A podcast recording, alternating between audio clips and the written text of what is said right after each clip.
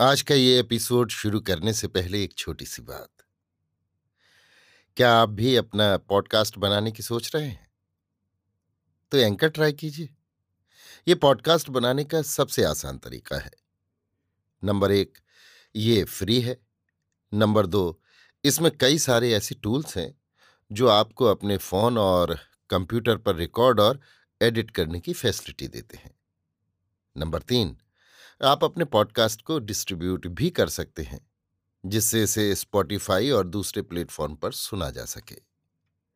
तो डाउनलोड कीजिए free anchor app या विज़िट कीजिए एंकर डॉट एफ़ पर अपना पॉडकास्ट स्टार्ट करने के लिए।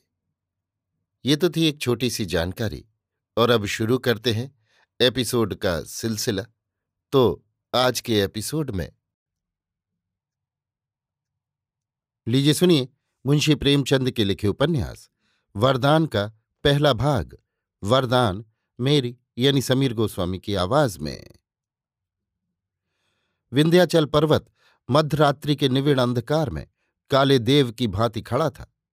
उस पर उगे हुए छोटे छोटे वृक्ष, इस प्रकार दृष्टिगोचर होते थे। मानो ये उसकी जटाएँ हैं। और अष्टभुजी देवी का मंदिर, जिसके कलश पर श्वेत पताकाएँ, वायु की मंद मंद तरंगों से लहरा रही थी। उस देव का मस्तक है।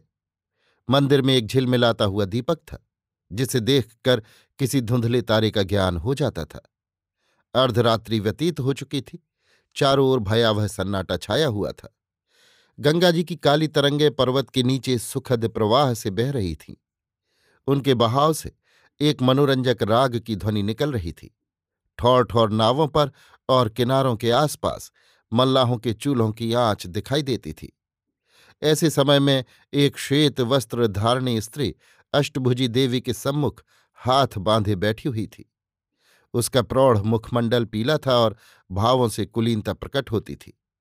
उसने देर तक सिर झुकाए रहने के पश्चात कहा, माता, आज बीस वर्ष से कोई मंगलवार ऐसा नहीं गया, जबकि मैंने तुम्हारे चरणों पर सिर न झुकाया हो।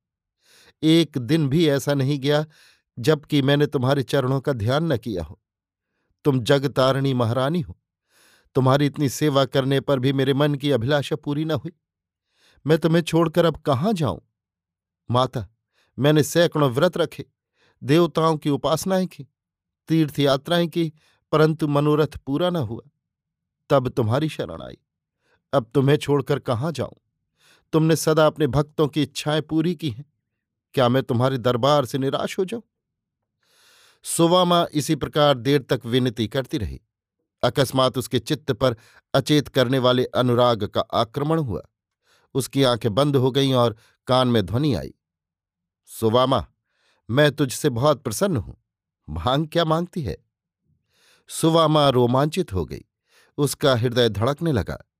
आज बीस वर्ष के पश्चात महारानी ने उसे दर्शन दिए। वो कांपती हुई बोली जो कुछ मांगूँगी वो महारानी देंगे। हाँ, मिलेगा। मैंने बड़ी तपस्या की है, अतएव बड़ा भारी वरदान मांगूँगी। क्या लेगी? कुबेर का धन? नहीं।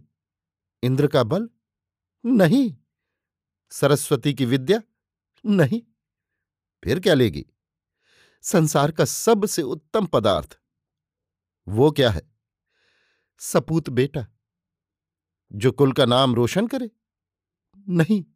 जो माता पिता की सेवा करे, नहीं। जो विद्वान और बलवान हो, नहीं। फिर सपूत बेटा किसे कहते हैं? जो अपने देश का उपकार करे। तेरी बुद्धि को धन्य है। जा, तेरी इच्छा पूरी होगी। अभी आप सुन रहे थे मुंशी प्रेमचंद के लिखे उपन्यास, वरदान का पहला भाग, वरदान, मेरी यानी समीर गोस्वामी की आवाज़ में।